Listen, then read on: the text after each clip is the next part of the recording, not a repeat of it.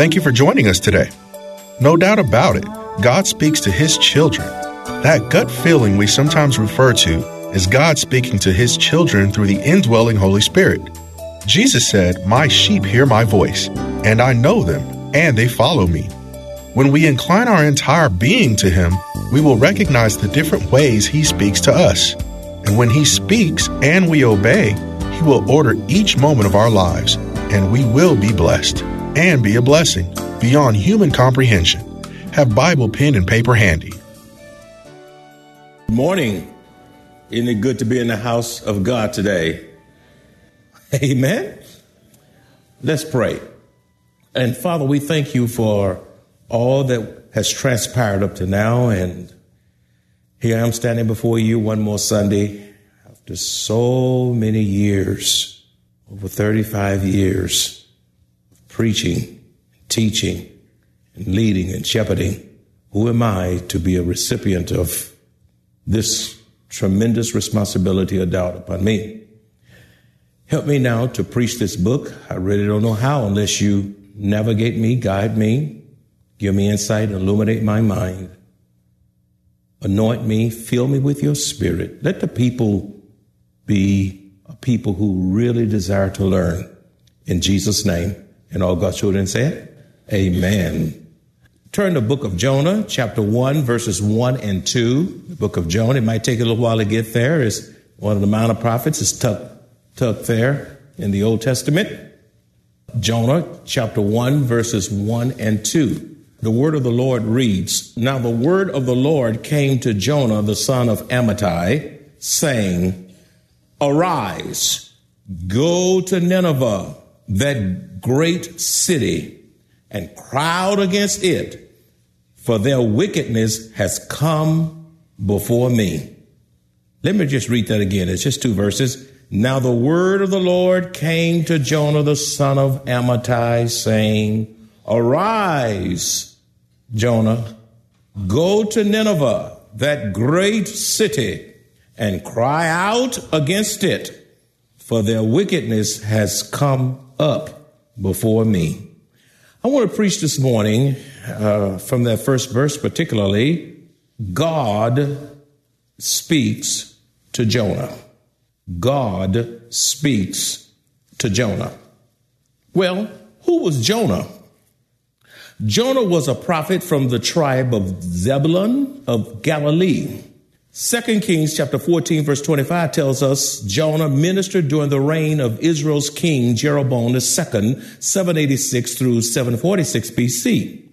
Jonah's contemporaries were Amos and Hosea, who were also called to warn God's people of impending judgment unless they repent. Jonah was the son of Amittai from Gath Hepher, a village near Nazareth. The account of Jonah was not a myth or a parable. He was a prophet of God sent to a heathen nation and was a real historical person.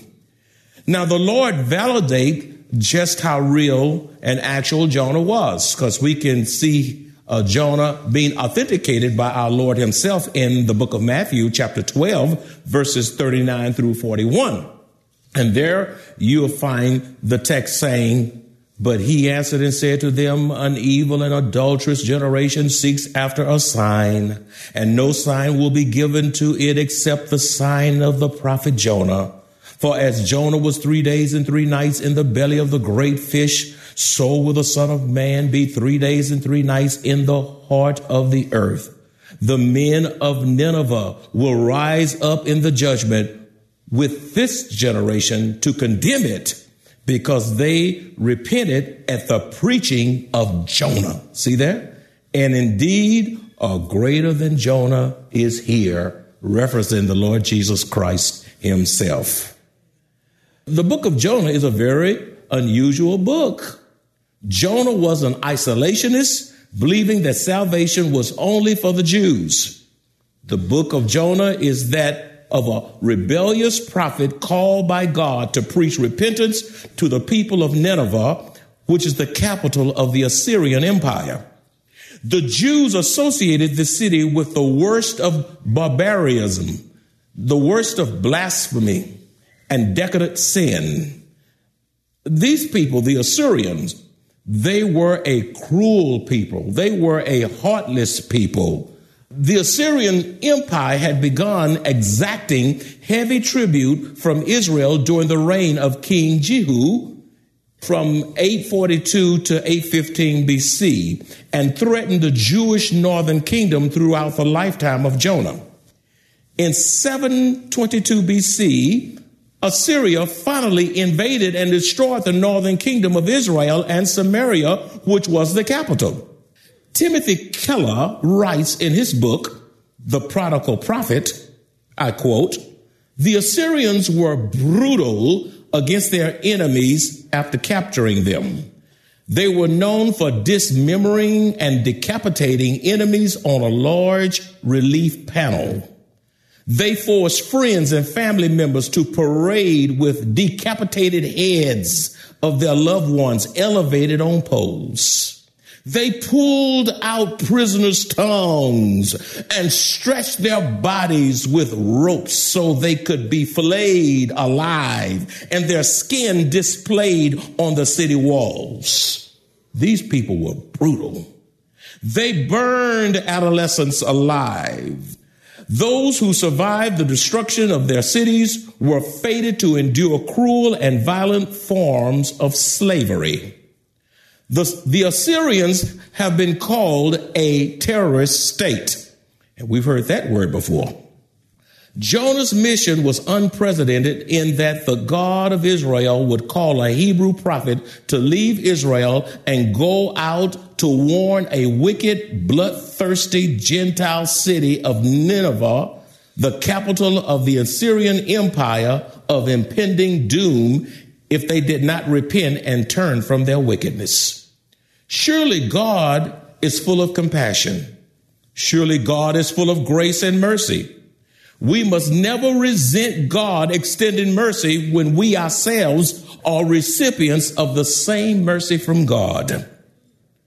Jonah refused to go, undoubtedly because he didn't believe that the Ninevites deserve an opportunity to repent and be forgiven. Jeremiah objected when God called him to be a prophet, but he later accepted the call after making it clear to God that he did not want it and felt unworthy to take on that responsibility. However, Jonah, on the other hand, flatly refused to go to Nineveh. Lord, I know what you're telling me to do, but I ain't going. He was rebellious. Look at, look at verse one a word from the Lord to Jonah. Verse 1a says, Now the word of the Lord came to Jonah, the son of Amittai. Let's just park right there a minute. Sometimes we rush past scripture and we read so fast we miss what God is saying. Now the word of the Lord came to Jonah, the son of Amittai. With that I like to say, I wonder when was the last time the Lord spoke to you? And you knew without a doubt he was speaking to you. My friend, if you cannot hear the Lord speaking, then it is very likely that there is a spiritual disconnect in your relationship with God. God should be speaking to you. Everybody else is talking to you. The, the talk shows are talking to you. The view is talking to you. Uh, the, the politicians are talking to you. You're not getting much from them, but they're talking to you. The entertainers are talking to you. The rappers are talking to you. But the question of the moment is, is God talking to you? Hmm. There are so many distractions that keep us from hearing the voice of God. As Christians, we work for the cause of Christ because we are saved, and that's good. We must consider, however, that we might be so busy working that we don't prioritize the need to develop a personal relationship with our Savior. Satan is skilled at creating distractions that hinder our desire to seek and grow in our relationship with God, who is on our side and desires that we have a personal relationship with Him. Listen as Pastor Rander continues. Does the Lord speak to us? How does He speak to us? Number one, God speaks through creation. He speaks through creation. The scripture says in Psalms 19, 1, 2, and 3, it says, The heavens declare the glory of God, and the firmament shows his handiwork. Day unto day utters speech, and night unto night reveals knowledge. There is no speech nor language where their voice is not heard. Oh, but here's a scripture perhaps haven't caught your eye. It's located in Job chapter 12, verses 7 through 10. It says, But now ask the beasts, and they will teach you, and the birds of the air, and they will tell you. Or speak to the earth, and it will teach you. And the fish of the sea will explain to you. Who among all these does not know that the hand of the Lord has done this? In whose hand is the life of every living thing and the breath of all mankind? Yes, God speaks through creation. When we look at the stars, the moon, the valleys, the, the, the rivers, the ocean, uh, when we look at the galaxies, when we look at creation, the birth process, when we, when we look at our anatomy and all these things, you got to be a fool to say that there is no God. The handiwork declare the glory of God. If you can see all of this and conclude that there's no God, you are the biggest fool on this side of the Mississippi. God created it all. Genesis 1 1 says, In the beginning, God created the heavens and the earth. How did he create it? Out of nothing. He out of nothing. So man needs something to, to create. He got to have something dirt. He got to have some steel. He got to have mud. He got to have something. But God out of nothing spoke the world into existence. He's Almighty God. There is none like him. Yes, God speaks through creation. Secondly, God spoke through his son, the Lord Jesus Christ. For Matthew chapter 17 verses 5 and 6 says, while he was still speaking, behold, a bright cloud overshadowed them, and suddenly a voice came out of the cloud saying, listen to the voice of God speaking. This is my beloved son in whom I am well pleased. Hear him.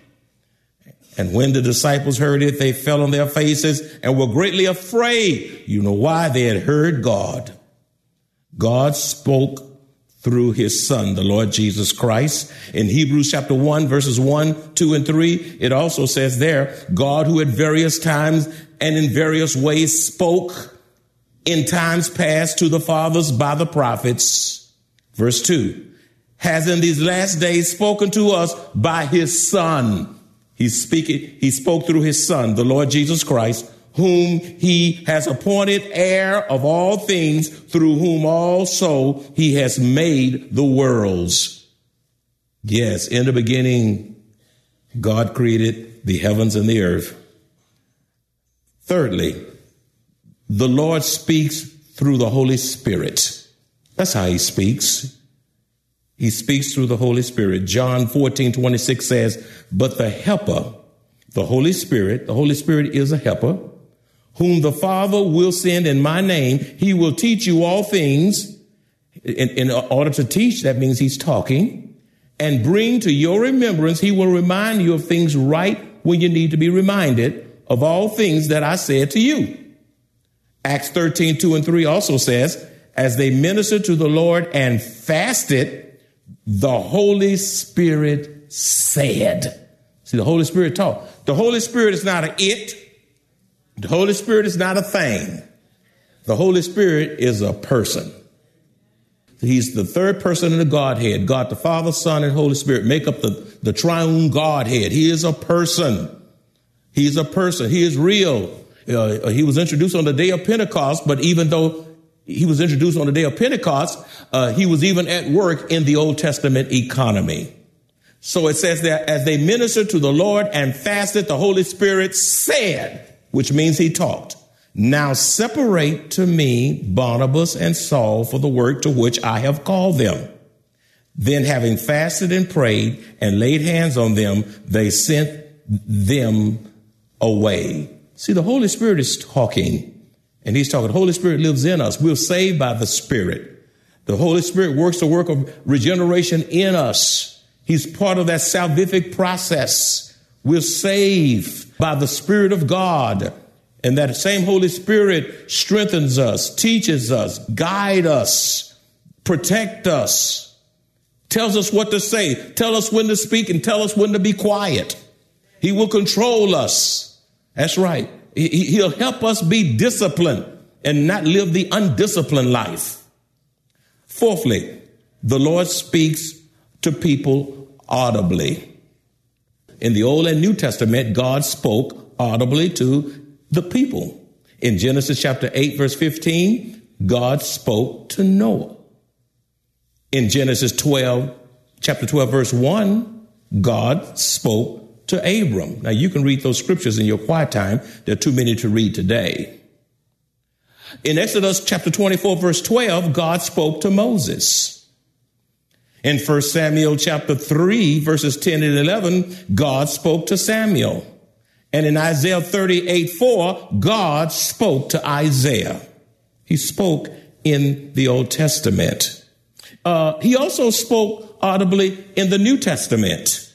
We see in the book of Acts, chapter 9, verses 3 through 5, it says, As he journeyed, he came near Damascus. This is Saul. And suddenly a light shone around him from heaven. Then he fell to the ground. God knocked him off that beast. And he heard a voice. Look at that, a voice saying to him, Saul, Saul. God knows how to get our attention. Why are you persecuting me? Saul was wreaking havoc against the Lord's church, and God interrupted his plans, knocked him off that beast, blinded him, and put him on a fast. So why are you persecuting me? It's not just about the disciples, the church. You messing with me, man. Those are my children. And when you mess with my children, you mess with me. And the same is true today. When people mess with you, they messing with God. Especially if you live in holy and righteous before him.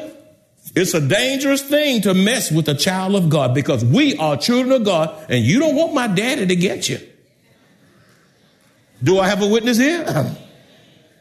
Saul, Saul, why are you persecuting me? And he said, oh, oh, oh, Who you, Lord? Then the Lord said, I am Jesus, whom you are persecuting. It is hard for you to kick against the goads.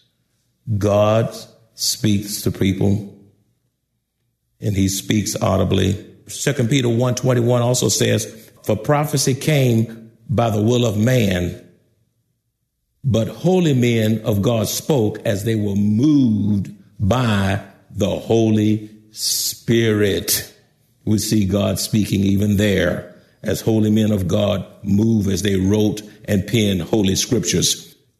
Today, on rare occasions, God may speak audibly to a person, which is the way he personally called me. Uh, uh, however, this is not the norm. One must not uh, seek to hear an audible voice from the Lord. But, but God can do whatever he wants to do whenever he wants to. You can't put God in a box and say what he can't do. Okay? God is too big for you to do that. I remember so vividly. I was, uh, and you'll be hearing me talk about the call, my call as it relates to Jonah. Uh, I was, I was 18 years old, living in my parents' home, and I was a senior uh, in high school, and uh, it was four day in the morning, and I heard a voice saying, "Rander, preach my gospel to every creature. And as it was being said, I, I, I tightened up in a fetal position and I, it was a tingling sensation all over my voice. And I put the cover over my head and I was scared to move and I was scared to raise the cover up because I was scared I was going to see God.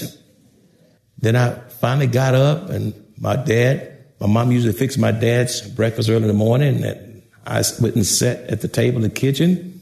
And they looked at me because it was unlike me to get up early in the morning like that. And they, and they looked at me, waiting on me to say something. And I finally said something, and they said, What? I said, Mom, Dad, God just called me to preach. And they were just deathly quiet. Matter of fact, they didn't know how to answer me. So I just went back and I laid down. I'll say that much for now, and I say the rest of that account for later. Amen. But but but but what but however, I wasn't seeking that voice like people are doing today. I wasn't seeking sensationalism. I wasn't doing that. God speaking audibly is not the norm today. One must not seek to hear an audible voice from the Lord. Be mindful, God often spoke audibly in the Old Testament. He also spoke audibly in the Gospels, and you also can see him speaking audibly in the book of Acts. But however, that's not normative today. Why? Because the canon of Scripture is complete.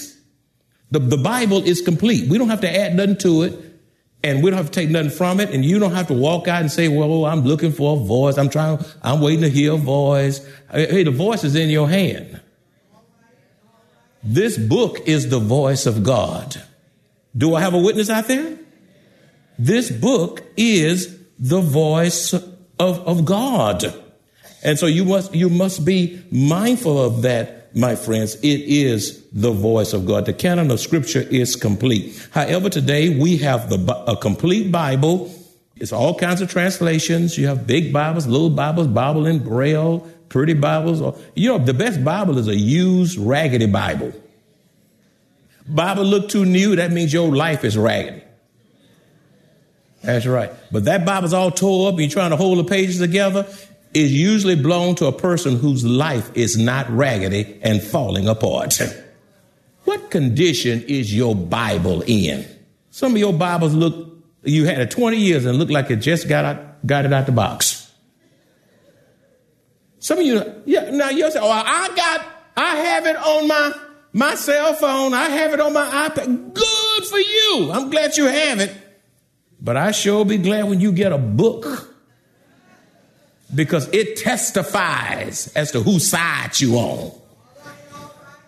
You can have that little gadget. For as we know, you just playing Pac-Man in there. But I dare you to take the Bible and open it and begin to read. All of a sudden, folk will like it or they'll be disturbed because you have it. Try opening that Bible in your office and lay it open on the desk and see the response. Put your cell phone on the desk and they won't even notice. I was at the car wash and I opened my Bible and I began to study. And one of the other, other persons in there, uh, getting his car washed, he looked at me. He says, I, I see that book you're reading. What word in that book do you have for me? But if I had had my cell phone, no question would have been asked. Y'all hanging with me? This book is a living testimony. Go buy you one. Uh, my wife and I, we were heading to the Philippines. And uh, it was the middle of the night. I was on that plane. You know, sometimes you just don't sleep well on planes, especially when the Philippines is a long ways from here. Okay, you get antsy. You sit on this side. You try to sit on that side. And, oh, and so I just touched the light. And so I opened, book, opened up the Bible, the book of life. It was, matter of fact, it was this book. I keep this one here because this one is so worn out. I'm trying to preserve the leftovers of it. so this is my preaching Bible here. It's been all over the world, but it's it's it's being pretty raggedy now. So I keep it here for preaching. And so I opened the pages of the book, and then this man, we were in the 747 huge plane, and he was way on. I was on one end, he was way on the other end, and I was reading. He said, "I know that book you have." I said, "You do?" He said, "I said what?" I said, "Yeah, that's a Bible." I said, Yeah, it sure is. Can you come over here and tell me something about it? I know that man at all. I moved around, came to the other side, began to talk to him about the things of God, and began to minister him the word of God. And little to my knowledge, there were some missionaries headed to the Philippines, the Philippines, and they overheard me talking to this gentleman, and they And when I finished speaking to him, they hunched me, they touched me and said, you know, we were praying for you as you were in conversation with that, that brother. That all happened because I opened my Bible. Now, when's the last time somebody got your attention and asked you to tell you about a Bible as you were reading the scriptures in your cell phone?